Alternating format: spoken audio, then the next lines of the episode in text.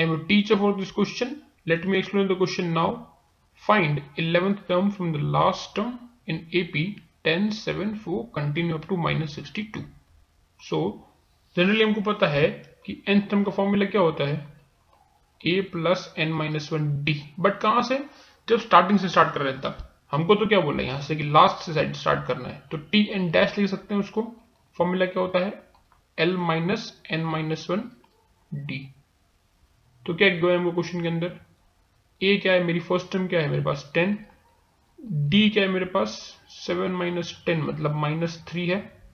Okay four minus seven करेंगे तो minus three आएगा।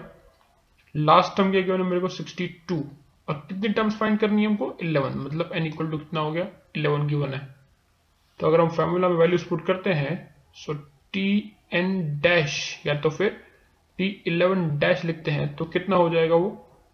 एल कितना है? Minus sixty two minus eleven minus one into d minus three so minus sixty two minus ten ये minus minus plus हो जाएगा।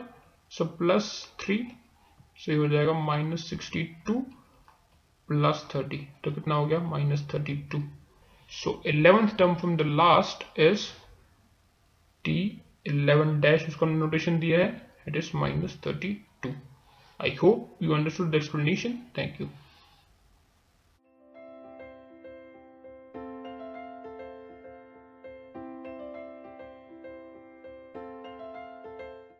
this podcast is brought you by Hubhopper Shiksha Abhiyan अगर आपको ये podcast पसंद आया तो प्लीज़ लाइक शेयर और सब्सक्राइब करें और वीडियो क्लासेस के लिए शिक्षा अभियान के यूट्यूब चैनल पर जाएँ।